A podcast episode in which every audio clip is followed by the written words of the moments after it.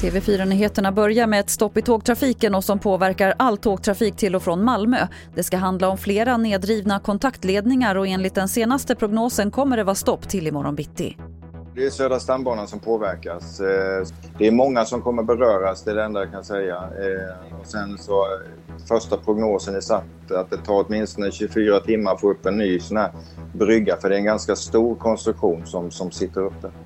Det sa Bengt Olsson på Trafikverket och mer om det här finns på tv4play.se. Det var rekordmånga personer som drunknade i juni. Det visar statistik från Svenska Livräddningssällskapet och som SR tittat på. 23 personer drunknade i juni och det är det högsta antalet under hela 2000-talet. Och till sist kan vi berätta att den som är nyfiken på hur fjällräven tillbringar sin vardag nu kan få sin nyfikenhet stillad. Världsnaturfonden, WWF, har nämligen satt upp livekameror hos en fjällrävsfamilj i Jämtland och man kan följa sändningen på WWFs hemsida. Och syftet är att öka kunskapen om den nästintill utrotningshotade arten. Det var det senaste från TV4 Nyheterna. Jag heter Lotta Wall.